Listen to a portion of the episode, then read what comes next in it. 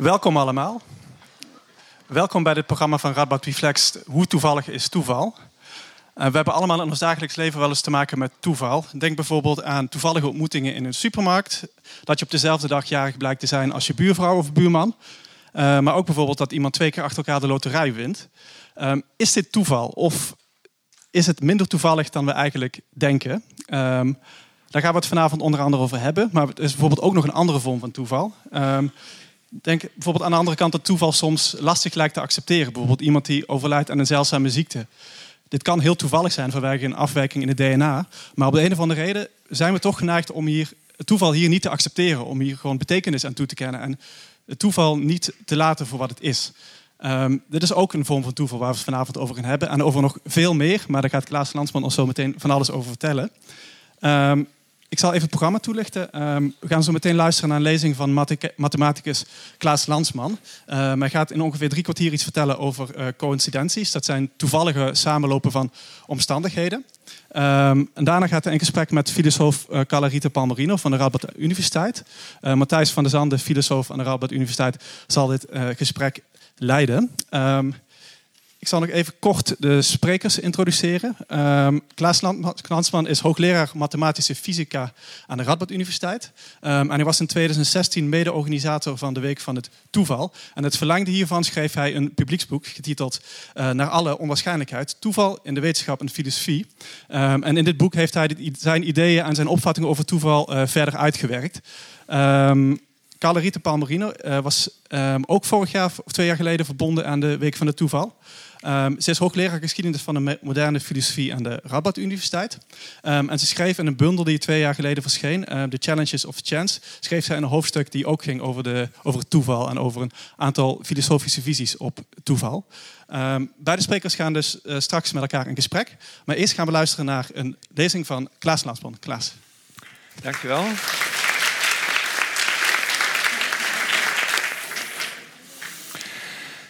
Uh, hartelijk welkom.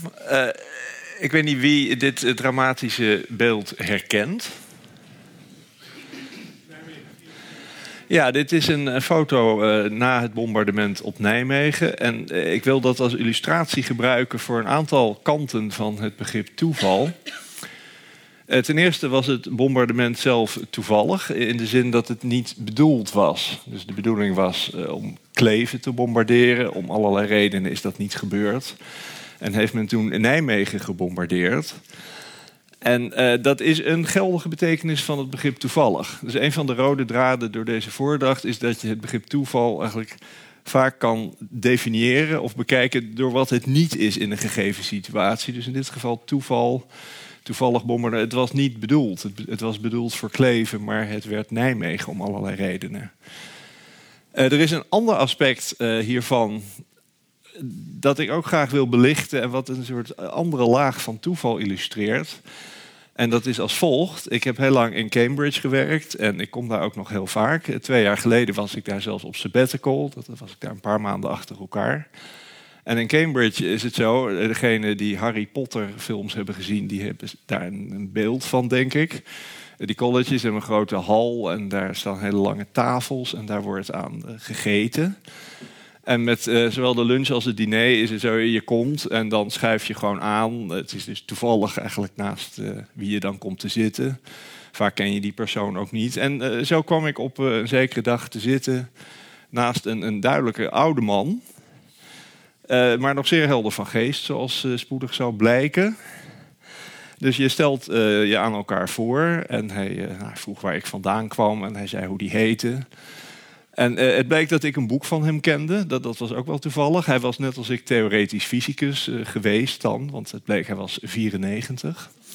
Maar hij had een bekend leerboek geschreven... wat ik ook had gelezen als student. Dus dat was al vrij toevallig. Maar hij vroeg toen nog een keer waar, waar ik dan vandaan kwam. Toen zei ik Nijmegen. En toen, toen viel hij enigszins stil... Dus ik dacht, ja, wie heeft van Nijmegen gehoord? Dus ik dacht, ja, Nijmegen, het is van het, misschien heeft u gehoord van het bombardement van Nijmegen in 1944. Toen werd hij nog stiller. Toen zei nou, dat heb ik uitgevoerd, uh, was toen het antwoord. Dus uh, de man heet eh, Richard Eden. En dat is ook uh, het soort toevalligheid. er wordt nu om gelachen, wat ook wel terecht is. Maar dat is iets wat de meeste mensen als associatie hebben met het begrip toeval. Zo'n echt heel toevallige ontmoeting van hoe is het mogelijk? En wat trouwens dan nog meer toevallig is, is dat de meeste mensen van die vluchten eh, omkwamen. Dus iets van driekwart van de, de piloten die die bombardementen uitvoerden, bedoeld of onbedoeld, die hebben dat niet eens overleefd. Dus dat kwam er ook nog eens bij, dat, dat hij het ook nog overleefd had en het na kon vertellen. Dus, de, dus hoeveel toeval kan je hebben?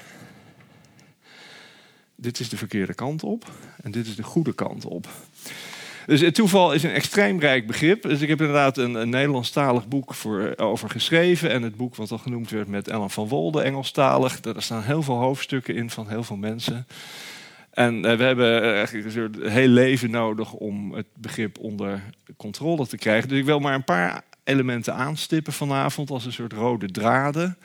En een daarvan is dat toeval vele gezichten heeft en vele betekenissen. En de betekenissen van deze twee eh, anekdotes het ene het bombardement zelf en het tweede de ontmoeting met die man, Richard Eden. Dat zijn twee verschillende betekenissen van toeval en dat is maar een deel van het hele spectrum. Dus dat, dat probeer ik in de gaten te houden, dat aspect van toeval. Uh, dan waait het ook nog uit uh, naar het dagelijks leven. Ik zou zeggen, daar was de anekdote een voorbeeld van. Een toevallige ontmoeting met toch een zekere lading dan uh, is dat nog lang niet het enige aspect van toeval in het dagelijks leven. Ik zal nog een voorbeeld uh, daarvan straks geven. Dan heb je toeval in de wetenschap, dat is duidelijk anders uh, gedefinieerd. En daar waait het ook weer uit in. Bijvoorbeeld de betekenis van toeval in natuurkunde is duidelijk anders dan in biologie. Die twee voorbeelden zal ik ook geven. En dan raken toeval in wetenschap en toeval in het dagelijks leven elkaar, zoals al genoemd werd, bij bijvoorbeeld genetische ziektes. Die hebben een, menselijk aspect van hoe onderga je het, of degene die je kent die dat heeft. Maar er zit ook een wetenschappelijke achtergrond. Dus daar raken die twee kanten van toe. Het wetenschappelijke, wat al niet zo duidelijk is, en het menselijke, waar al vele betekenissen, dat ontmoet elkaar op een bepaalde manier. Dus daar wil ik ook iets over zeggen. Een andere rode draad en iets wat mij steeds meer opvalt, is dat toeval heel moeilijk te herkennen is. Het heeft ook heel lang geduurd, vind ik, voor de mensheid erachter kwam wat voor een grote rol toeval speelt. Met uitzondering van een paar briljante oude Griekse denkers die dat al door hadden. Maar dat, dat standpunt is eigenlijk weer, weer weggevallen 2000 jaar lang. Dus het is moeilijk te herkennen, moeilijk te definiëren ook. En eh, tenslotte eh, is mijn persoonlijke mening, maar daar kunnen we het over hebben, want er is ruimte voor discussie. Eh, dat toeval eigenlijk eh, doelgerichtheid en zingeving ondermijnt. Uh, dat, dat, standpunt is niet helemaal voor de hand liggend. Als je neemt uh, Spinoza, die was juist van mening dat determinisme doelgerichtheid ondermijnt. Determinisme is een van de tegenpolen van toeval die we zullen zien. Dus dat, dat, dat is een interessant punt voor discussie.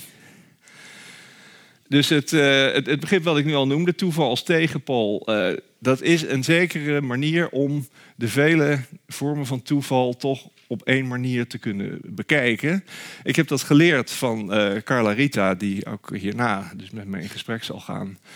En uh, Christophe Luthi, uh, dat is toevallig dat zij een stuk samen hebben geschreven over toeval. Ze zijn ook met elkaar getrouwd. Je kan afvragen wat er dan nog toevallig is. Maar in, in het boek wat al genoemd werd, The Challenge of Chance, het beste hoofdstuk is van, van Carla Rita en Christophe. En een van de dingen die zij eh, daar opmerken, en wat ik daarvoor gewoon niet zo scherp door had, is dat je inderdaad vaak toeval in al zijn verscheidenheid het beste kan definiëren door naar zijn tegenpol te zoeken. Dus als je iets toeval of toevallig noemt, wat is het dan niet? En dat wat het niet is, bepaalt eigenlijk de betekenis eh, van het woord toeval. Dus die ontmoeting met Richard Eden in Cambridge, die dan dat bombardement had uitgevoerd, uh, daar, zaten meerdere aspecten van toeval aan. Uh, het eerste is dus dat die ontmoeting niet gearrangeerd was. Dat had gekund, want er waren mensen ongetwijfeld die hem kenden en misschien wisten dat hij dat bombardement had uitgevoerd. En die ook mij kenden en wisten dat ik uh, uit Nijmegen kom. Maar dat was niet zo. Er was geen regie. Dus in die zin was het een toevallige ontmoeting. Maar hij was wel betekenisvol vanwege deze zeg maar, Nijmeegse link. Een uh, andere laag van toeval in die ontmoeting, dat is het begrip coincidentie, waar ik apart op terug zou komen. Dus dat, uh, dat heb je ook nog. Uh, een heel ander soort betekenis van toeval, die goed door de tegenpol is te definiëren, is in de sport. dus ik zal, als dat lukt, even dit. Nee. Wacht. Nu moet ik... kunt in ieder geval Nee, maar het- alvast we moesten het voetbalfragment dat hebben. beide teams er een schitterende partij van gemaakt hebben.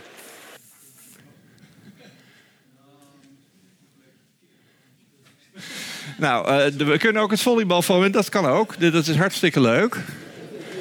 Dat is zelfs iets wat bijna niemand kent. de conclusie trekken dat dit is de Olympische een volleybalfinale in Atlanta. Wat was het, 1986 geloof ik, van Nederland tegen Italië. Volleybal is ook eigenlijk mijn sport. nu het hoofd het meest koel houdt. En eh, we zitten in de vijfde set. Eh, toen was er een rally point systeem. Dat zullen we ook zien. Volleybal gaat eigenlijk tot Hij heeft 15. geen gevaarlijke Het staat nu sprong op. 14-14. Nederland kan wellicht 15-14 scoren. Rons Werver met... Nee, die gaat niet hard genoeg. Italianen scoren. Gianni. Ja. En dan is het matchpoint voor de Italianen. 15-14. Dus de coach eh, Joop daar later chef de mission van het Nederlandse Olympisch team eh, überhaupt. Wat een druk. Ja, heb Voor jij de dit eigenlijk spelers van het Nederlands destijds? Die zijn de Italiaans. hè? 15-14 achter.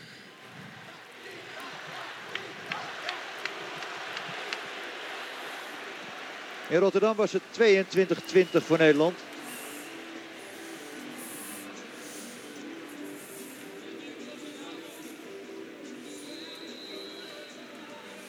...30 seconden time-out. Geen minuut, zoals bij 5 en bij 10. En nu de zenuwen in bedwang houden.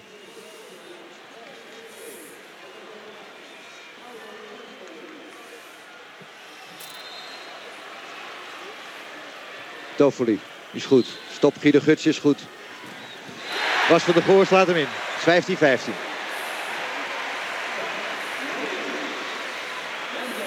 Velasco. En Alberda. Alberda heeft niks meer te wisselen. Heeft geen time-outs meer. Nederlands team moet het zelf doen. Bas van der Goor is goed.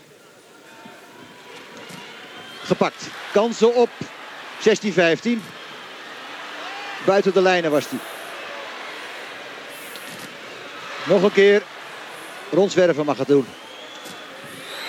En die gaat buiten de lijnen. Wordt tegen Papia geslagen. En het is 16-15.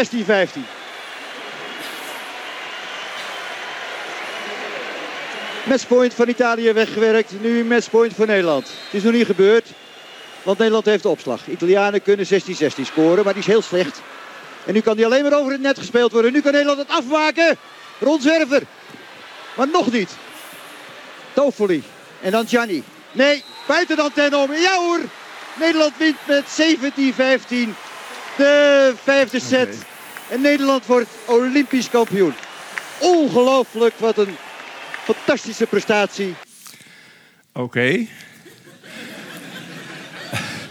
Je moet soms improviseren. Eh, het, het punt is hetzelfde. Eh, Het is niet zo dat Nederland verdiend won. Eh, Italië had het net zo goed kunnen winnen. Ze hadden matchpoint. En de partijen waren even goed. En als er één vinger iets anders staat... of als er even geflitst wordt in het publiek... dan beslist dat het vaak. Dus hiervan, en dat geldt ook voor die voetbalwedstrijd die ik eigenlijk had willen laten zien, die is iets korter. Dus de, de misser van Arjen Robben tegen Spanje, die of, of tegen de pink van de keeper schoot en toen ging hij nog net naast.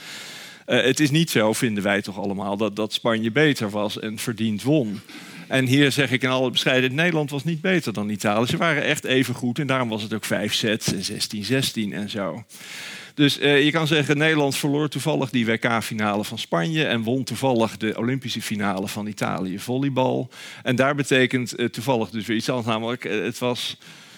Ze waren niet beter. Het had net zo goed anders uit kunnen pakken. En negatief gezegd kan je zelfs zeggen, het was niet verdiend.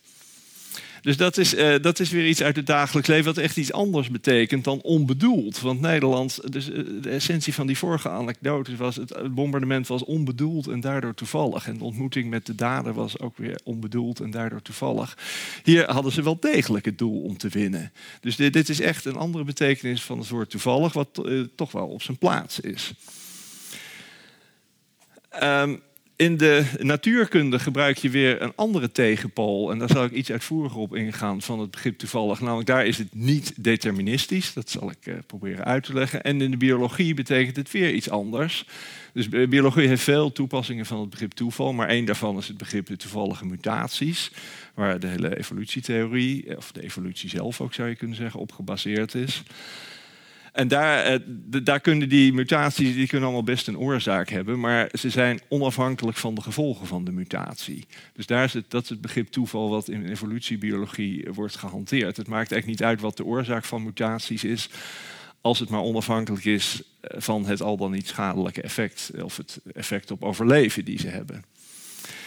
Dan tenslotte, um, nou, nog twee zijn er. Eh, dus het begrip kanker, dat heeft zeer sterk te maken met genetische mutaties, zoals ik straks iets meer eh, zal uitleggen. Dit is een soort aankondiging van een paar onderwerpen die komen. Uh, je hebt vormen van kanker zoals longkanker of huidkanker, waar wel degelijk uh, oorzaken voor zijn waar je iets aan kan doen. Bijvoorbeeld door niet te roken of niet te vaak in de zon te zitten zonder zonnecrème. Maar er zijn ook uh, vormen van kanker. En het is nu duidelijk dat dat eigenlijk er steeds meer worden. Waar je echt helemaal niets aan kan doen. En die noemen we dan toevallig. Dus dan is weer de betekenis van toevallig. Je kon er echt niets aan doen. Je hebt het zelf niet veroorzaakt. En dat zijn steeds net weer, net weer iets andere dingen. Dus het begrip onverdiend. Nederland won onverdiend de volleybalfinale of verloor onverdiend. Dat, dat heeft, is totaal relevant eigenlijk bij een ziekte als kanker. Dit is echt weer iets anders. En dan de laatste betekenis, uh, die, daar kunnen we het dus over hebben. Je kan zeggen, het uh, heelal is toevallig omdat het geen doel heeft. Nou, daar, daar, kan iedereen trouwens anders over denken. Dit is wat ik zelf vind. Maar als je dat vindt, vind ik het begrip toevallig op zijn plaats. En de tegenpol is weer eigenlijk iets anders, namelijk dat het doelloos is. Nou, hier gaan we dan maar weer gauw doorheen. Um, het begrip coincidentie is een aanscherping van uh, de gang van zaken rond die ontmoeting met Richard Eden. En ik ga er enigszins uitvoerig op in omdat er dus voor heel veel mensen is dat het voorbeeld van toeval, de, de, de toevallige ontmoeting. En ik ben uh, wiskundige, dus ja, jullie zijn mathematicus, dat is ook wel een mooi woord daarvoor, zeg maar gewoon wiskundige in het Nederlands. Dus het is heel prettig om vanuit definities te werken. En dan is, uh, een, ik gebruik een definitie van twee statistici, Diaconis en Mostel. Diaconis is heel bekend, ook omdat hij goochelaar is als hobby en dat heel goed doet. En hij heeft ook heel veel wetenschappelijke of pseudowetenschappelijke onzin ontmaskerd. Bijvoorbeeld homeopathie en uh, Uri Geller, mensen die lepeltjes ombuigen en zo. Uh, dus omdat hij goochel is, doorziet hij heel goed uh, de trucs die daarachter zitten. Maar hij is ook serieus statisticus met veel wetenschappelijke publicaties. Hij heeft aan coincidenties gewerkt. En dit is zijn uh, definitie. Dus een coincidentie is een verrassende samenloop van omstandigheden, opgevat als zinvol verbonden, ogenschijnlijk zonder causale samenhang. En dat, dat heeft dus heel veel elementen, die definitie. En wat ik er als eerste over wil zeggen, dat als de causale samenhang er wel is, dat het dan zeker geen toeval is. Dus een manier om hierover te denken, over dat begrip coincidentie, is je hebt twee zeg maar, causale ketens, of in ieder geval ontwikkelingen of verhaallijnen, die, die allebei heel goed te volgen zijn en zeg maar logisch. Want ik ging daar lunchen, want dat deed ik iedere week. En, en die man die, die luncht daar zelfs iedere dag. En maar het heeft niks met elkaar te maken. Dat ik daar mijn sabbatical had en dat hij daar 30 jaar na zijn pensioen nog steeds woont in dat college. Dat, die, die zaken hebben gewoon niets met elkaar te maken. Maar ze botsen op zeker moment wel in ruimte en tijd. Dus je hebt twee op zich uh, verklaarbare verhaallijnen, maar de botsing daarvan is eigenlijk dan onverklaarbaar. Tenminste, als het een echte coïncidentie is. Dus als die causale samenhang van die botsing, die kruising er niet is. Dus als die causale samenhang er wel is, dan is het ook niet meer toevallig. Maar stel dat die er inderdaad niet is, dan uh, valt volgens mij de mensheid in twee uh, groepen uiteen. En uh, de ene groep is nuchter. En die zal erover denken als ik in de komende slides in vijf minuten zal uitleggen. Eigenlijk schouderophalend. Zelfs over die ontmoeting met Eden. Nou, dat is wel heel toevallig. Maar meer is het ook niet. En er zijn al wel krassere voorbeelden. Uh, de andere groep, en die, die worden eigenlijk uh, aangevoerd door de, de, bekende psychiater Jung, die het verschijnsel synchroniciteiten analyseerde, wat eigenlijk een, een speciaal geval zijn uh, van coincidenties. Die vindt de, zeg maar, de natuurwetenschappelijke verklaring van de wereld incompleet, omdat daaruit het begrip zin ontbreekt. En die zin volgt volgens hem uit dat soort raadselachtige coincidenties. Dus eh, hij, hij, zegt daarover uh, heel veel, maar uh, een van de duidelijkere dingen die hij zegt is wat recht staat. Dus als de zinvolle coincidentie, ofwel het dwarsverband van gebeurtenissen, niet kausaal kan worden verklaard, dan is het verbindende element de zin. Dus dat is een begrip wat hij invoert. Als we deze aanname overwegen, dan raken we in conflict met de huidige natuurwetenschappelijke en kentheoretische inzichten. Dus hij ziet heel scherp dat als je zo'n extra laag toevoegt aan het bestaan, dat je dan eigenlijk buiten de wetenschap treedt. En er zijn heel veel mensen die dat ook vinden. Bijvoorbeeld mijn moeder, Zaliger, die, die was een grote fan van Jung. En, en heel veel andere redelijke mensen die vinden inderdaad dat zeg, het nuchtere, schouderophalende wereldbeeld onvolledig is. En dat die onvolledigheid bijvoorbeeld blijkt uit bepaalde coincidenties. En dan is vooral dat punt. Uh, verrassend en zinvol verbonden, dat is cruciaal. Die, die zinvolle verbondenheid die moet je dan ook echt voelen. Uh, een van de, dit, uh, misschien niet helemaal te lezen, maar dit is gekopieerd van de Wikipedia-pagina over esoterie. Uh, dus hier staat eigenlijk het soort dingen waar mensen in geloven, die ook in zin geloven, in de zin van Jung. En die synchroniciteit van Jung, die staan er zelfs bij. Dus we zien hermetica, horoscoop, magie, magier, paranormale gaven, pantheïsme. er gaat een wereld voor je open. Je hoeft niet eens naar het dark web te gaan. Maar als je gewoon esoterie aanklikt. Uh, ik vond daar bijvoorbeeld dat een nichtje van mij uh, aura-lezeres is geworden. Dat, dat, en, je hebt ook zogenaamde pantheïstische heksen die relatietherapie bijvoorbeeld verzorgen. dus er is een hele wereld die, die, die voor je open gaat als je die richting kiest. En ik heb dus echt heel sterk het gevoel dat je op een tweesprong staat. we gaan mee met de wetenschap of we gaan hiermee mee. En ik heb het grootst mogelijke respect voor mijn nichtje. Dat ze die kant op kiest. Maar uh, ik niet. En uh, wat je doet als zeg maar, nuchtere wetenschap, als je die coincidenties ziet, dan, dan heb je een aantal strategieën eigenlijk om ze onderuit te halen. Uh, en uh, stap 1, die, die vaak werkt, is dat uh, de kans op een zogenaamde toevallige gebeurtenis vaak heel veel groter is dan het lijkt. dus een van die dingen die die coincidenties echt heel verrassend maken, is dat je denkt dat het echt bijna onmogelijk is, omdat de kans zo klein is. Nou, er moet wel iets achter zitten. Maar in feite zijn wij, en psychologisch onderzoek bevestigt, wij zijn heel slecht in het inschatten van kansen. En het voorbeeld is het verjaardagsprobleem. Dat is de kans dat bijvoorbeeld in deze groep twee mensen dezelfde verjaardag hebben. Uh, die, die schat je vaak veel te laag in, omdat je van jezelf uitgaat. Je gaat uitrekenen, nou, hoe groot is de kans dat iemand dezelfde verjaardag heeft als ik? Maar dat is helemaal niet de vraag. De vraag is, er zijn twee willekeurige mensen op dezelfde dag jarig. En dan kan je gewoon een heel simpele kansrekening doen. Dat vanaf 23 mensen de kans al groter is dan 50%, eh, oftewel een half.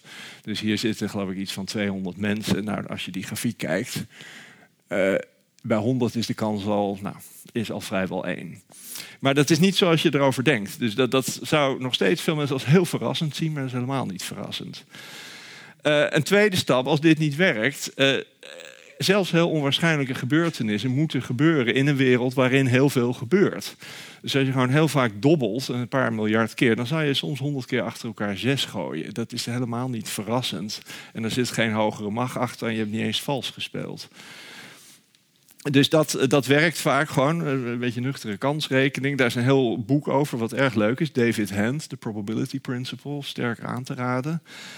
En het derde wat je kan doen, en dat werkt ook vaker uh, dan je denkt, is uh, het aantonen dat uh, die, die twee causale ketens wel degelijk afhankelijk van elkaar waren. Dus dat die zogenaamde onafhankelijkheid, die echt de coïncidentie vormt, die kruising, dat die zo onverwacht, dat, dat, dat daar echt iets achter zit. En daar zijn weer twee strategieën voor om dat te doen, die allebei af en toe werken. De ene is de directe invloed, die je in eerste instantie over het hoofd ziet, en de andere is de zogenaamde common calls. En die, die zal ik beide even uitleggen vanuit uh, Bijbels perspectief. Uh, ik weet niet of dit helemaal te lezen is. Ik zal het even voorlezen. Het zijn voorbeelden uit het Nieuwe Testament, waarover enige achtergrond. die, de, dus de vier evangeliën die zijn niet in de volgorde geschreven waarin ze erin staan. in werkelijkheid is Marcus het oudste evangelie en dan Lucas en Matthäus, ongeveer even oud en, Johannes duidelijk later en, en niet hier ter discussie. En dan blijkt het dat uh, Matthäus en Lucas uh, veel passages hebben die echt bijna hetzelfde zijn. Bijvoorbeeld hier, Jezus strekte zijn hand uit, raakte hem aan en zei, ik wil het woord rein. Dat is uit Matthäus. Jezus stak zijn hand uit, raakte hem aan en zei, ik wil het woord rein. Lucas. Uh, het verschil is niet groot. Strekte en stak, dus ik neem aan dat in de brontekst daar ook een ander woord stond, maar het is bijna hetzelfde. En daar heb je de zogenaamde common calls. En dat betekent dat er een gemeenschappelijke oorzaak is. In dit geval namelijk dat beide auteurs het Marcus-evangelie kenden en daar vele passages uit hebben overgeschreven. Er zijn echter ook andere passages in Matthäus en Lucas die heel erg op elkaar lijken. Dit zijn twee uh, lange citaten, die, die, zal ik niet voorlezen. Ze gaan allebei over Johannes de Doper, maar ze zijn echt bijna letterlijk hetzelfde. Maar gek genoeg komen die niet uit Marcus. En dan zijn er twee theorieën. En uh, de ene theorie is dat Lucas uh, Matthäus toch kende, hoewel er ook weer allerlei bewijzen tegen zijn dat dat mogelijk zou zijn, maar dat is houdbaar. En de andere theorie, dat is de Q-theorie, dat er een ontbrekend evangelie, wat dan Q heet, kwellen, Duitse woord, bestaat, maar verloren is gegaan. Uh, wat zij ook beide kenden, wat eigenlijk soortgelijk was het Marcus-evangelie. In de zin dat ze daar allerlei passages allebei het overschreven, zonder van elkaar over te schrijven. En uh, daaruit blijkt dat het vaak ook heel lastig te zien is of er directe beïnvloeding is of een zogenaamde common cause. Maar in dit geval is het, dit zou echt te toevallig zijn als ze die twee passages allemaal onafhankelijk van elkaar bijna letterlijk zouden hebben opgeschreven. Ook als ze de onderlinge gebeurtenissen beide kenden. Dus uh, die, causale structuur van de werkelijkheid is ingewikkeld. Er kan dus een soort vork zijn. In het verleden beïnvloedt dat twee dingen die zelf elkaar weer niet beïnvloeden. Of je hebt wel degelijk directe invloed. En die is er vaker dan je denkt. Dus uiteindelijk het hele begrip uh, coincidentie kan je eigenlijk bijna altijd onderuit halen zonder eigenlijk altijd, uh, een beroep te hoeven doen op het begrip zin van Jung of een ander soort levensbeschouwing. Nou, ik ga nu uh, over uh, langzaam naar uh, het andere thema. Of ik ga door met het thema dat toeval soms heel moeilijk te herkennen is. En ik ga langzaam toe naar het begrip determinisme. met dit schilderij. Ik weet niet of iemand de schilder onmiddellijk herkent. Ja, het is Pollock. En als je dit op het eerste gezicht ziet, ze denken wel een rotzooi. En dan zijn reputatie als een soort dronken lap die met gel, verf smeet. Dus dit is eh, zo toevalliger kan het haast niet. Die vent die doet maar wat, maar wel geniaal. Waardoor het eh, werk 50 miljoen waard is. Dus dit lijkt een heel uh, toevallige aangelegenheid in de zin van niet doelgericht. Maar in werkelijkheid, er is heel veel bekend over Pollock. Er staat een erg interessante film op YouTube, Pollock Painting, die duurt een kwartier. En daar is heel duidelijk te zien hoe ongelooflijk precies hij te werk ging. Dus hij doet één druppel laat hij vallen en dan loopt hij weer eens een uur om zijn doek heen. En dan bekijkt hij zijn kwasten, heel precies met materialen ook. Hij was echt ongelooflijk precies en alles was precies zoals hij het had gewild. En als hier ook maar één kleurtje anders was geweest, had hij het verworpen. Dus wat voor ons een toevallige indruk maakt, was dat in feite niet. Het is heel erg gedetermineerd, heel erg gewild. Ik heb zelf. Aha, wat is dat toch met PowerPoint? Uh, dit is een schilderij wat in mijn eigen kamer hangt. Uh, dus dat was niet 50 miljoen, maar uh, eh, 500 euro. Gekocht van een vriend van mij. Ik moet zeggen, het is gewoon een doek hoor. Het is hier de, de presentatie die hem wat uit elkaar nog, nog leuker eigenlijk maakt. Maar hier zou je ook denken, dit is een, een vrij toevallige rotzooi. Maar nee, het is een dansende menigte. Dus hier zat wel degelijk een doel achter van de schilderij. En je ziet het niet meteen. Dit is uh, eigenlijk nog verrassend. Dit lijkt een heel mooi regelmatig plaatje. Dus als je zo denkt, een schilder die wil zo'n mooi grafisch natuurwetenschappelijk beeld schilderen. Nou, dan zou dit een goede prestatie zijn geweest. Maar dit is juist een voorbeeld uit de natuurkunde wat uh, zuiver toevallig is. In een zin die ik zo scherper zal definiëren. Maar het komt op neer, dit is een botsing tussen twee uh, deeltjes in CERN. Die worden, de deeltjes is zo'n zo'n ringvormige versnellen met enorm hoge snelheden tegen elkaar gebotst. Dan knallen ze uit elkaar en heb je allemaal vervalsproducten. En daar zijn dat eigenlijk de sporen van. En hoe regelmatig het er ook uitziet. In feite is dit de, de meest toevallige gebeurtenis die we kennen in de natuur. Dus volgens een definitie van toeval die ik zo zal geven, namelijk ongedetermineerd en onvoorspelbaar. Dus hier, het is omgekeerd als bij dat schilderij. Dus daar denk je, het is heel toevallig, maar het is hartstikke gewild en bepaald. Hier is het omgekeerd. Het lijkt een hele mooie structuur, maar in feite, dit is het meest toevallige wat we kennen. Dus het is heel moeilijk om het te herkennen of iets toevallig is of niet. En je moet, je moet meer weten dan alleen het plaatje. Uh, dit is ook zoiets. Uh, dus uh, dit was een stuk uit de NRC Handelsblad rond onze week van het toeval twee jaar geleden. En dus zij denken, de, fotograaf en de redacteur van dat katern, wat ook nog wetenschap heet, is dat dus het gooien van dobbelstenen een heel goede metafoor is voor toeval. Dat dat echt een, een heel toevallig proces is.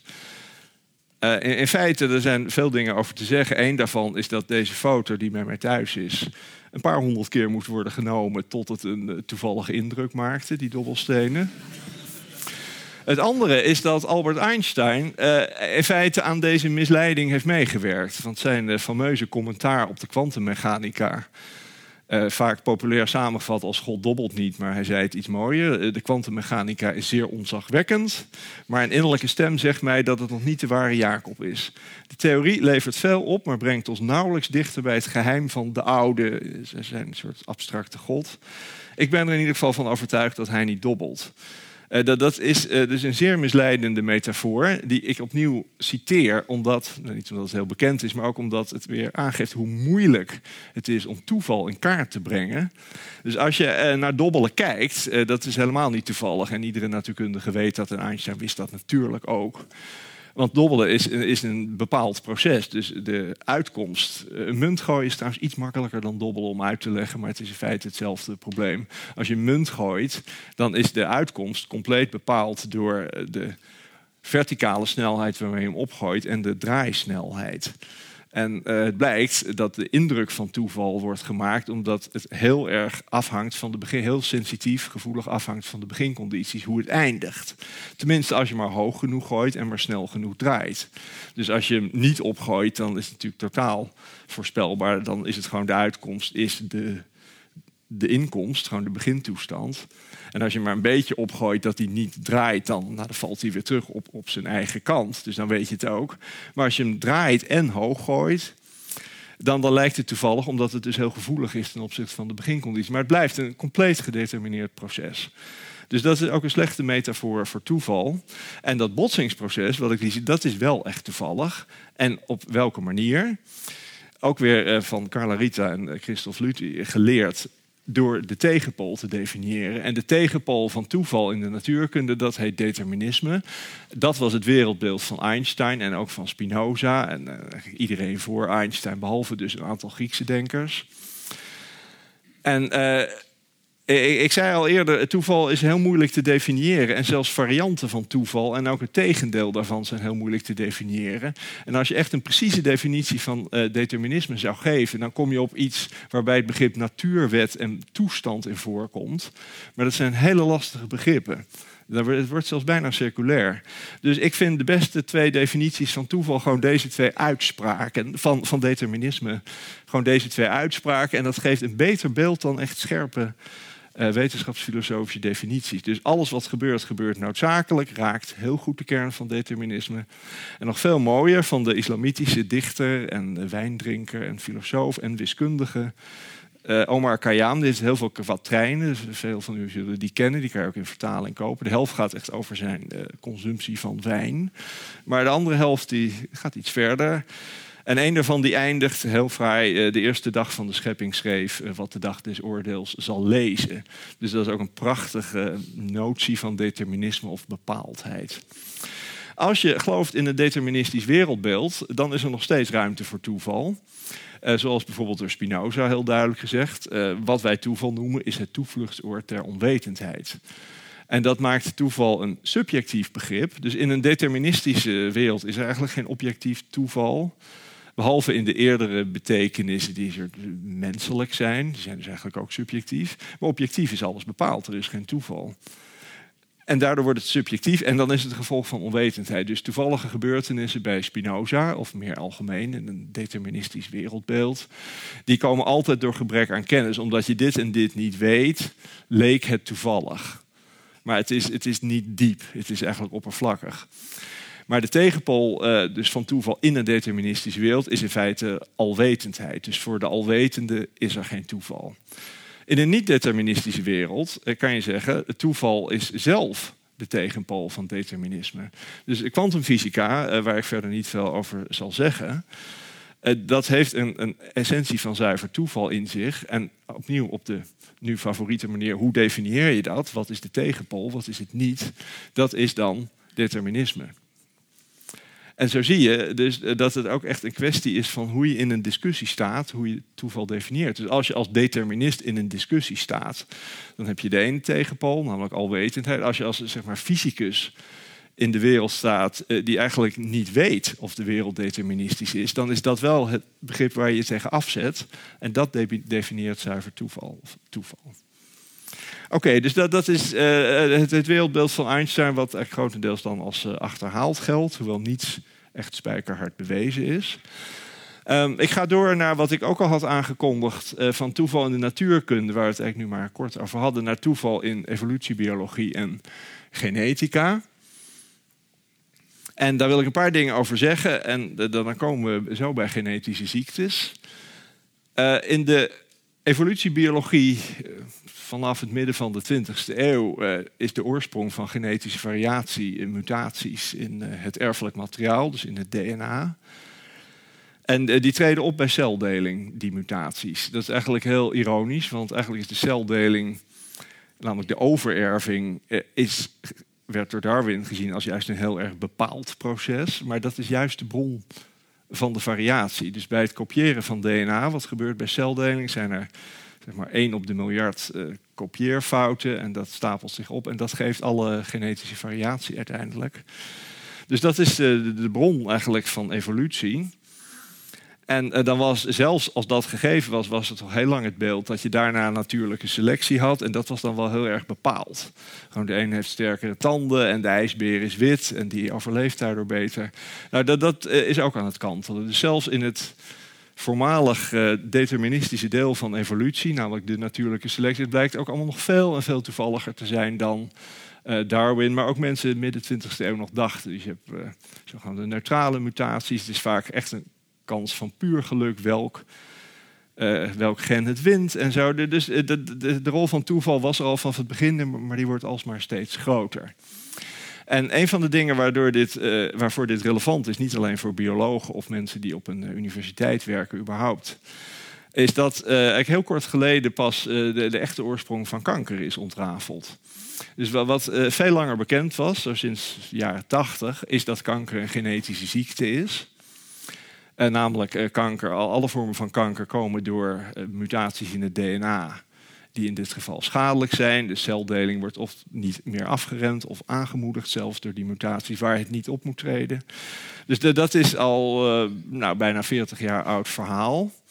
Maar uh, wat vrij recent is, is het inzicht in welke mutaties en het ontstaan daarvan. Dus wat heel lang werd gedacht, tot voor een paar jaar geleden, is dat die schadelijke mutaties die dan tot kanker kunnen leiden, uh, toch het gevolg waren van ongezond leven of te veel stress of roken en, en, andere dingen die je eigenlijk best kan vermijden.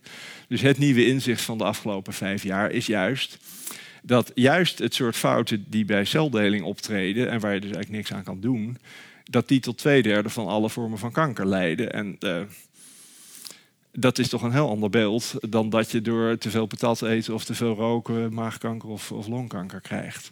Dus dat beeld is sterk aan het eh, kantelen, waardoor, sorry, eh, waardoor de rol van toeval daardoor ook sterk gegroeid is.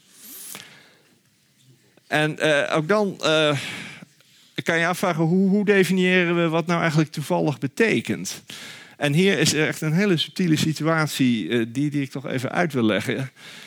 Aan de ene kant is het dus helemaal niet toevallig als iemand kanker krijgt, want die mutaties, daar kan je niks aan doen. De stamcellen delen zich, dus je, je maagwand of je darmwand, die, die verandert geloof ik iedere drie dagen volledig door uiteindelijk deling van stamcellen waarin die fouten optreden. En als dat maar vaak genoeg gebeurt en je leeft lang genoeg, dan krijgt gewoon iedereen kanker. Dus als je aan, niet, aan iets anders al dood gaat, gaat iedereen dood aan kanker uiteindelijk. Dus in die zin is het helemaal niet toevallig. Het is juist de, essentie van het leven bijna om op die manier dood te gaan. Aan de andere kant, uh, als je het heel jong krijgt, is het wel degelijk toevallig. Heb je toch pech gehad dat, dat, er vaker fouten waren en ook van de verkeerde genen, zeer ongunstig allemaal. Dus dan is uh, het begrip toeval weer iets heel anders. Het is eigenlijk iets wat iedereen krijgt als we maar oud genoeg worden. Maar als je het heel jong krijgt, dan is het echt toevallig. Dus dan is de tegenpol het oud krijgen van kanker. Ik heb dit allemaal uitgezocht omdat mijn vader vorig jaar overleed op 91-jarige leeftijd aan eh, vrij eh, zeldzame vorm, uh, kanker van de twaalfvingerige darm. Terwijl hij nooit had gerookt en zeer weinig gedronken en ook nog tenniste tot op hoge leeftijd. Dus ik dacht, nou, hij was zelf chirurg trouwens en ook oncoloog, maar dit heeft hij niet meer gevolgd, die literatuur. En ik heb het gewoon uitgezocht en ook aan hem uitgelegd. Van, ja, dit was onvermijdelijk en daar had hij ook vrede mee toen.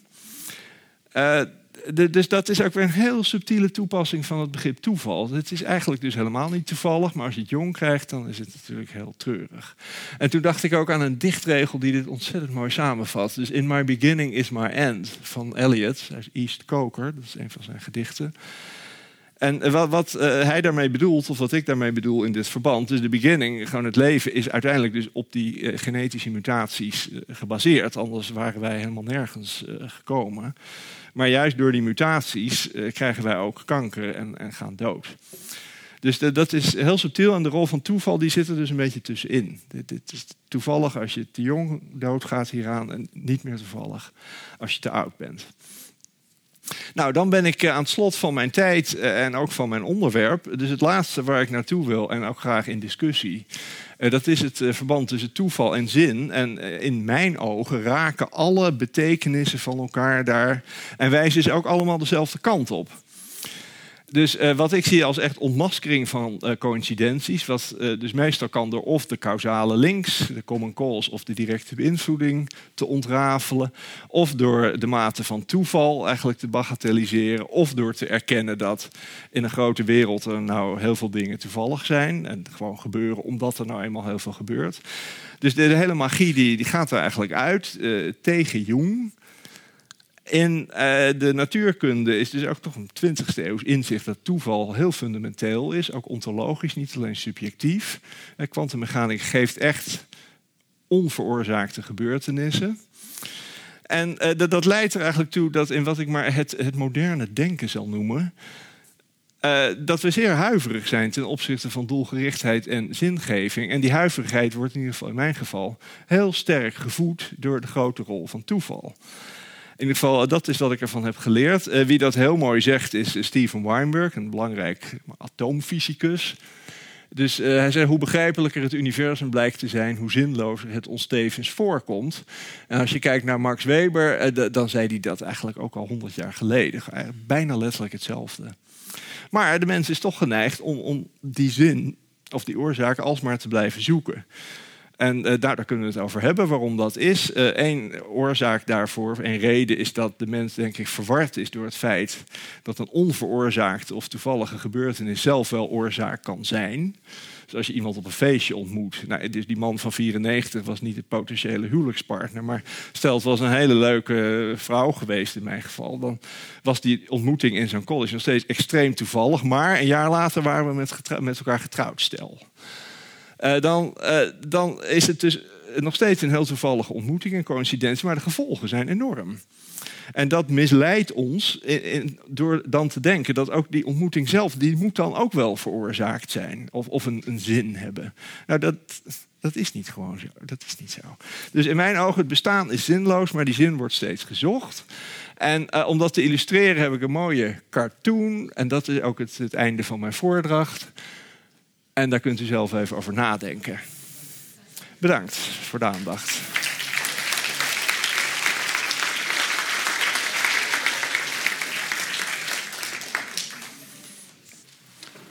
Klaas, dankjewel. Allereerst voor je alsjeblieft. mooie uh, uiteenzetting over um, toeval en hoe dat begrip uh, te benaderen. En hoe dat begrip ook op filosofische wijze uh, te begrijpen en te benaderen. Ik wil graag toch even, om, om, om dit gesprek te beginnen, terug naar ehm, die alledaagse betekenis van toeval. Want we gebruiken, dat is altijd filosofisch interessant natuurlijk, aan woorden die we heel veel gebruiken.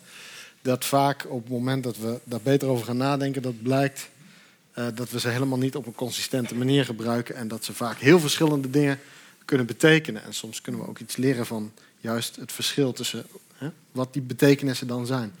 Uh, daar heb jij dan weer heel veel over geschreven uh, ja. recentelijk.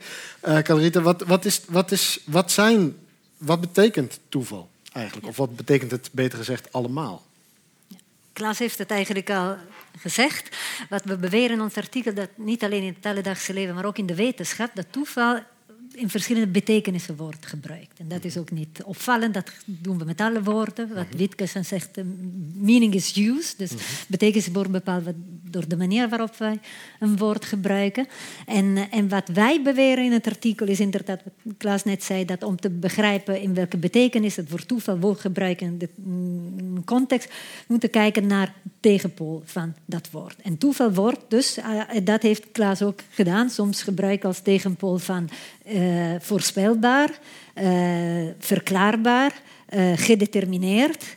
Ehm, dus, en ook in de definitie die Klaas heeft gebruikt van coincidentie speelt het woord verrassende rol. Dus in het alledaagse leven zijn toevallige gebeurtenissen soms dingen die ons verrassen. Het is verrassend dat Klaas die man heeft ontmoet. En maar verrassend is weer een woord dat eigenlijk een subjectief gevoel weergeeft. Dus wij zijn verrast. Maar de vraag is, zijn we verrast omdat er uh, omdat we niet in staat zijn om iets te begrijpen wat wel een reden heeft. Mm -hmm. Of zijn verrast omdat er dingen begrijpen, uh, gebeuren zonder een reden. En dat is, en dat ontstaat de vraag dan, wat is dan toeval? Bestaat objectief zoiets als mm -hmm. toeval? En als we kijken naar de geschiedenis, zien we dus dat er auteurs zijn die dat ontkennen. Namelijk Spinoza, maar ook Laplace, uh, een fysicus die zei als er een demon zou zijn in de Welk jaar was het? Uh, 18, is 18, 18 of zo. 20 of 40, ja. -hmm. Zij, als er een demon zou zijn die op een gegeven moment de positie, de locatie en de snelheid van alle atomen zou kennen, zou die demon alles kunnen berekenen en voorspellen wat er daarna gaat gebeuren. Dus dit is het idee is, de wereld is gedetermineerd.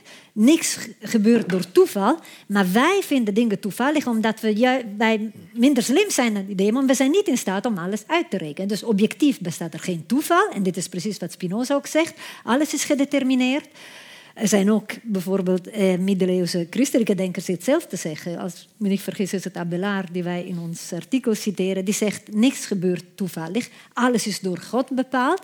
We noemen toevallig dat wat we niet kunnen verklaren. Omdat we natuurlijk niet inzicht, geen inzicht hebben in Gods plannen.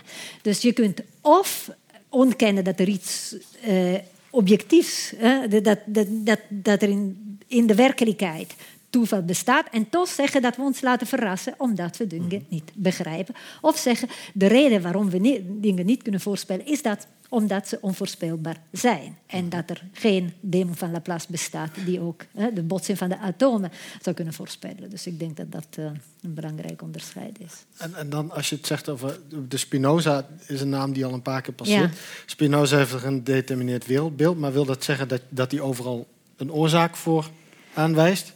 Of dat dan toch ook weer niet? Nou, dit is wel een heel interessante vraag. Want er zijn, dus je moet, ook hier moeten we, zeggen, moeten we ons afvragen, wat bedoelen wij met oorzaak? Mm Spinoza reageert op Aristoteles. En Aristoteles is ook een heel belangrijke, uh, belangrijke denker voor wat toeval uh, uh, betreft. Aristoteles is een Griekse filosoof die een van de eerste is die over toeval heeft geschreven. En zowel over toeval in het alledaagse leven als over toeval bijvoorbeeld in de biologie.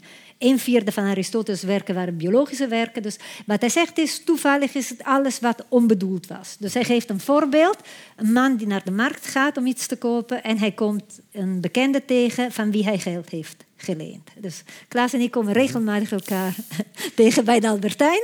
Ja. En dat is de reden waar ik nooit geld van heb. Geleen. Nee. Maar, en dat, dus, het, er is een reden waarom die man naar de markt ging. Het is ook de reden, een reden waarom de ander naar de markt was mhm. gegaan. Wat niet onbedoeld was, was de ontmoeting. Mhm. Maar hij zegt hetzelfde uh, in de biologie, want volgens Aristoteles is de natuur doelgericht. Mhm. In de natuur heeft alles een doel, maar soms wordt het doel niet bereikt. Dus bijvoorbeeld als... Uh, ja, hij had het over monsters of misvormde wezens en zo. Die zijn wezens die toevallig zijn in die zin dat ze dus de natuur niet haar doel heeft kunnen bereiken. Dus voor Aristoteles is de belangrijkste oorzaak in de natuur is een doeloorzaak. En Spinoza bekritiseert dit. Hij zegt er is geen doel in de natuur.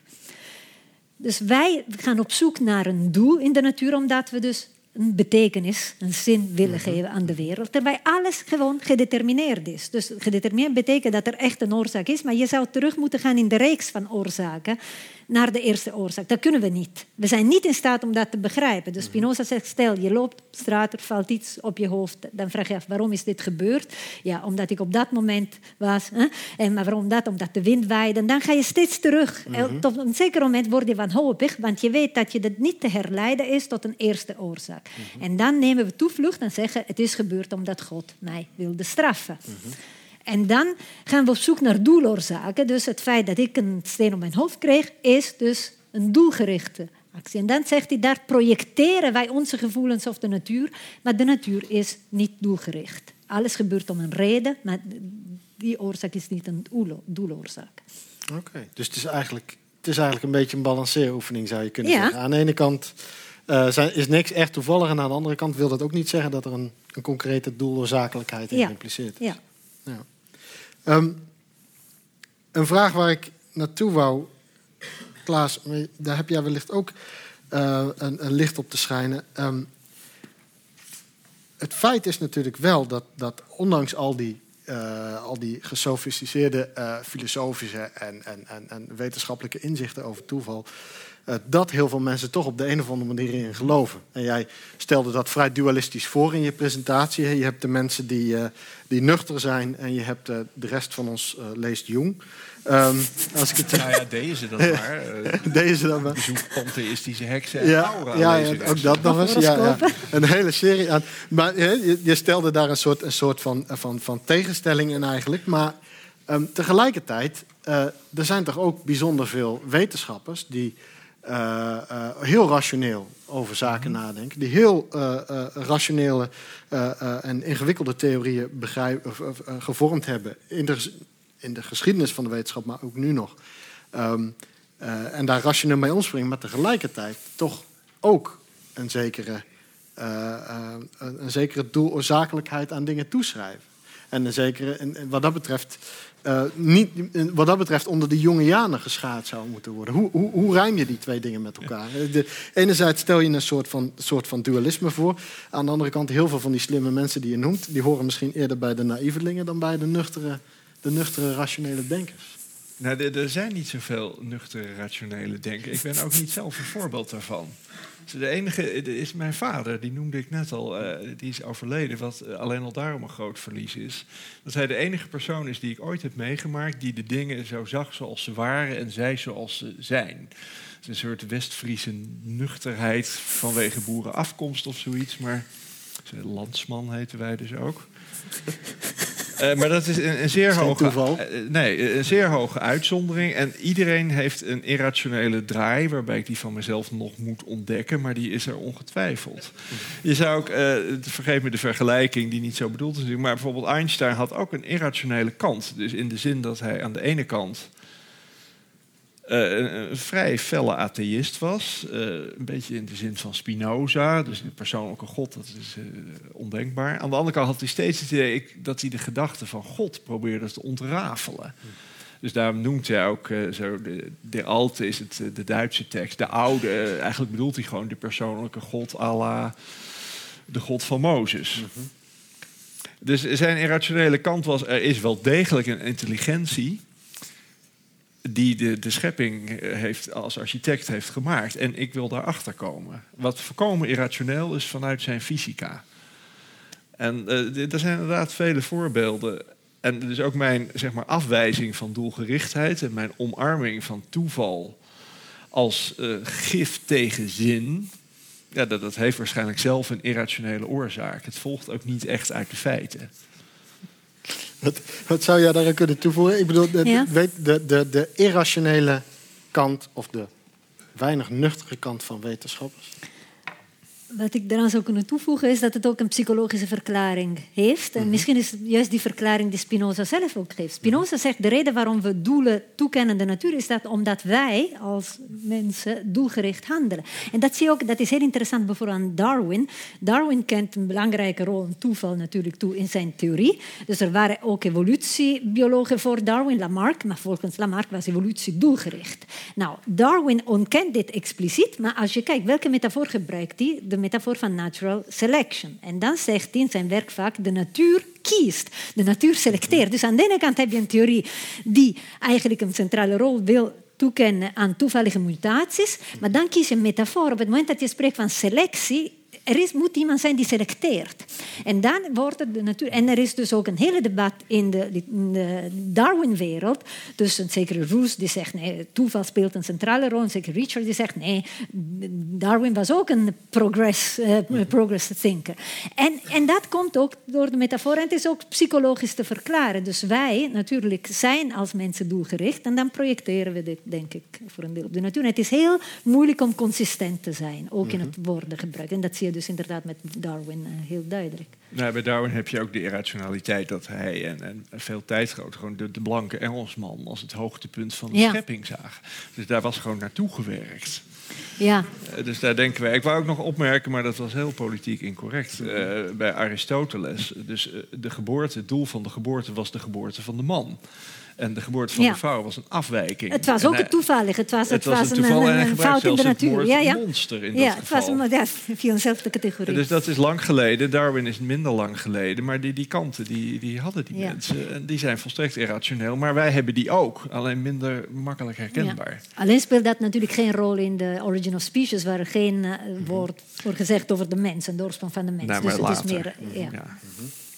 Ehm, tegelijkertijd, een criticus zou kunnen zeggen: oké, goed, dat is dan zo. Kennelijk hebben we daar een behoefte aan. Kennelijk hebben we zelfs wetenschappers een behoefte aan het, het geven van een zin aan dingen, aan het, het, het zoeken van oorzaken achter dingen, van, eh, een behoefte aan het kleuren van cirkeltjes rond Ja. zaken die in eerste instantie volslagen willekeurig eh, lijken te zijn. Eh, Wat is dan het belang om uit die sluimer eh, gewaakt te worden? Waarom, waarom moeten we ons, waarom, waarom zouden we ons niet, hè, zalig zij de onwetende, waarom zouden we ons per se altijd moeten doordringen van de, van de, van de, van, van, van de toevalligheid van dingen? Wat is het, wat is het be- Nou ja, dit is ook weer een irrationele. Mijn favoriete spreekwoord is beter geslagen door de waarheid dan gekust door een leugen. En dat zie ik echt als het doel van wetenschap. Wij moeten ontmaskeren. Eh, hoewel we er ongelukkiger van kunnen worden, want we verliezen doel en zingeving. Maar d- dat, is gewoon, dat zie ik als een irrationele impuls, maar voor mij is dat de impuls. Dus als slaat de werkelijkheid, wij willen daarachter komen en dan worden we maar geslagen. En we laten ons niet misleiden door, door leugens. Ik weet niet eens of dat een goed standpunt is. Het is een standpunt wat ik heb en het is enigszins irrationeel, omdat het self-defeating is. Je ondermijnt je eigen bestaan in feite. Is het een goed standpunt? Ja, wat ik zat te denken als ik naar dit kijk. Wat je hier hebt is iemand die dus willekeurig iets gooit en iemand die achteraf, dus cirkeltjes. Dus het is, en dus als het ware wordt het verhaal achteraf gebouwd. En dat is denk ik wat we doen. Dus we zijn Ja. ook vertellende wezens. Hè? Dus wat we hebben, we hebben een- ja, behoefte om, om ons leven, hè? de narrative, narrative. En, en dat is iets wat voor een deel natuurlijk gereconstrueerd is. En ik zat nu te denken bijvoorbeeld het fragment dat Klaas heeft getoond van volleywedstrijd. hè. Je zou kunnen zeggen, een volleywedstrijd bestaat uit niks anders dan een opsomming van al die toevallige momenten. Maar natuurlijk, als we het verhaal vertellen, wordt dus het laatste moment natuurlijk het bepalend moment. Niet omdat al de rest minder toevallig was geweest, maar omdat er gebeurtenissen zijn waaraan we dus een bepaalde waarde willen toekennen. En of in die voetbalwedstrijd. Dus het fragment is niet getoond. En het ging natuurlijk om Arjen Robben. Maar als er hier een Spanjaard zou zijn, misschien zou je een ander moment kiezen. hè. De Jong, die Ja. de overtreding maakt, die alleen een gele kaart krijgt in plaats van een rode kaart. En voor hen is dat het belangrijk moment. Als de Jong een rode kaart had gekregen, als Spanje misschien nog eerder eh, gewonnen. Dus het is achteraf maken wij onze eigen eh, verhaal. Nee, dat is het punt. En ook wij maken onze zin. Dus ik, ik schrijf altijd zinloos met een streepje, zin streepjeloos en niet zinloos als één woord, want dat is ook niet het geval. Dus het zinloze is de niet van buiten komende zin, Ja. maar wel de van binnenkomende zin en ook de van binnenkomende Ja. doelen. En daar, daar kan je vragen die, die hebben een constituerend doel, die, die scheppen een samenleving Ja. en zo. Maar niettemin vind ik het onze taak om te laten zien hoe wij ons voor de gek houden. Ja. Door dat als doelen van buiten te beschouwen. Absoluut. Bijvoorbeeld het koningschap werd eh, heel lang als een goddelijke orde gezien. Ja. Nou, de- hoe kan je jezelf voor de gek houden? En toch is dat heel lang het geval geweest. En dat moeten wij, vind ik, echt doorprikken. Het is ook een kwestie van democratie. Ja, natuurlijk. Want dat betekent ook dat je geen verantwoordelijkheid moet afleggen ten opzichte Nee, van het volk, maar alleen aan God. En dat is natuurlijk dan wordt uh, dus machtsmisbruik ook gelegitimeerd. Ja, sorry. Nee, nee, is goed. Tegelijkertijd zouden heel veel mensen nu, als je het dan over het Koningshuis zeggen, huis, eh, hebt, dan zouden mensen zeggen: ja, nee, natuurlijk is dat, eh, is dat niet van God gegeven. Natuurlijk is er geen direct lijntje van boven naar onze eh, Wim Lex. Maar eh, dat is toch een mooi sprookje. Dat is, toch een, dat is toch een, eigenlijk een mooi sprookje dat we in zekere zin in stand willen houden. Dat hij nou net toevallig. Nou ja, ik zeg dan weer aura-lezeres, pantheïstische heks. Het, is, eh, het is die wereld. Dat zeg je wel, en die maar. moeten wij niet voeden. Ja, nee. Ja. Ja? Eh, dit kunnen hartstikke aardige mensen zijn, maar... Oké. En als je zegt dat leidt tot onderdrukken, tot het feit Ja. hè, dat, Nou, dat- inderdaad Nou, dat- dat is machtsmisbruik, er. dan is het onze taak Mhm, om te zeggen, weet je, dus een koning moet hè, zich verantwoorden ook ten opzichte van de onderdanigen, Ja, van het ja. volk. Dus eh, je kunt natuurlijk die illusie in stand houden, maar je moet ook kijken wie benadeeld wordt door Mhm. de illusie. En in dat geval was het vrij duidelijk eh, wie dat was. Dus dan komen er revoluties natuurlijk.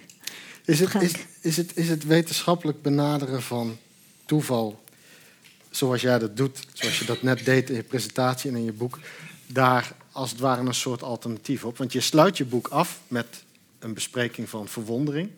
Een soort verwondering die geïmpliceerd is, juist een soort verwondering die je ervaart, juist in het, in het waarnemen van toeval, of van toevalligheden. Eh, je had het net ook over een aantal voorbeelden van toeval die eigenlijk heel grappig zijn of grappig kunnen zijn. Eh, ook al zijn ze in eerste instantie lang niet altijd voor iedereen leuk natuurlijk. Of ook ontroerend. Er is iets ontroerend aan toeval. Dus is dat niet. Is, is het niet uiteindelijk het irrationele aan toeval dat jou daar zelf ook aan trekt in dit verhaal? Ja, dus ik, ik, ik kan één anekdote vertellen die deze vraag enigszins beantwoordt. Ik was eh, net gescheiden en had toen een geliefde, maar we gingen daarna eh, weer uit elkaar. En op een zeker moment ging ik naar een begrafenis van een tante van mij in een eh, katholieke kerk in Amsterdam. Ik deed mijn telefoon uit, maar in de stilstand. En ik had die, die geliefde, de uithuilvriendin, is dat dan de rebound, eh, al een paar maanden niet gezien. Maar eh, precies op het moment eh, dat zeg maar, de priester tot de kist sprak. Eh, prachtige katholieke woorden. Ik ben er voor jou. Je kunt niet buiten mijn liefde vallen. Dus namens de levende Christus zegt hij dat tot de doden. Erg mooi. Eh, belde die, die, eh, die, die rebound. Gewoon echt op de seconde. Na maanden geen contact te hebben gedaan. En toen dacht ik, nou, dit is toch wel een soort zingeving. Ik zou anders... eh, Toen ging hij zijn horoscoop te Niemand is kijken. ongevoelig. Nou, ik zou dus anders niet hebben geantwoord, want ik wou daar ook niet mee verder. Eh, maar in dit geval heb ik wel degelijk, na afloop van die mis dan pas natuurlijk, eh, eh, teruggebeld. Dus toen dacht ik, eh, toch even een moment van zwakte. Maar er kwam ook weer niks uit die vervolgontmoeting. Dus eh, ik had beter meteen nuchter kunnen blijven. En je wordt altijd onderuit gehaald als je meegaat in die dingen. Dus beter van niet. Ja. Goed. Ehm, laat, wil je daar nog op reageren? Eh, ik weet niet of ik hierop wil reageren, maar nee. ik vind dat jammer. Nee. Eh, nee, wat ik, misschien één ding dat ik kwijt wil. Want eh, eh, we hadden het straks over, over dus, de keuze van een fragment van een voetbalwedstrijd. Ja. En wat ik zag te denken is dat het bijna dus een metafoor is van de rol toeval kan spelen in ons leven. En wat niet betekent natuurlijk dat alles door toeval wordt gericht. Dus als je kijkt naar een voetbalwedstrijd, is letterlijk en figuurlijk doelgericht. Hè? Dus bal moet op doel. En er zijn natuurlijk spelers die ervoor trainen. Er is een trainer die ook een opstelling maakt. Er zijn speelregels, er zijn scheidsrechters, er zijn eh, ehm, eh, ja, duur is eh, van tevoren bepaald en zo. Dus er zijn heel veel voorwaarden. En natuurlijk dus, ja, de spelers spelen doelgericht. En toch staat natuurlijk, is de, de uitslag van zo'n wedstrijd altijd van tevoren onvoorspelbaar. En Mhm. hangt af van heel veel factoren die wij natuurlijk als toevallig zouden beschouwen. Die ook toevallig zijn. Hè? Hoe hard de wind waait en of er een toevallige botsing is tussen twee spelers. Of de scheidsrechter iets ziet of niet ziet. Noem maar op. En en ik denk, maar achteraf, dat valt me op, als je daar naar nabeschouwing luistert, dan lijkt het alsof alles zo had moeten gebeuren. hè? Uiteindelijk. Dus ook daar achteraf heb je een narrative waardoor het duidelijk is dat Nederland moest verliezen. Nederland moest zich niet kwalificeren voor eh, WK, want hm, het team is niet goed genoeg. Dus dat is weer... En we kunnen niet zeggen, toeval speelt al ons leven wordt door toeval geregeerd. En, maar we moeten ook niet ontkennen dat toeval een rol in ons leven speelt. En het feit dat toeval een rol misschien in ons leven speelt, of zeker een rol in ons leven speelt, maakt op zich ons leven niet minder betekenisvol. We kunnen nog steeds ja, betekenis. En dat is wat ook Klaas zei aan het begin. Dus het was een ontmoeting in Cambridge, het was toevallig en toch betekenisvol. Dus toeval neemt niet, maakt dus ons leven Ja. Nou, uiteindelijk niet zegt. minder betekenisvol. Nou, het zo zegt, denk ik wel, ik zie nooit een voetballer zo het veld oplopen Ja. om te kijken hoe de wind staat. Maar ik zie ze wel altijd zo het veld op. Ja, daar zit dan toch, kennelijk zijn ze ook, ook de voetballers zelf daar wel gevoelig voor. Ik zou je, je willen bedanken voor eh, je bijdrage Jullie ook. vanavond, allebei. En vooral ook eh, de mensen in de zaal hartelijk willen bedanken voor de bijdrage aan de discussie. Eh, en tot de volgende keer.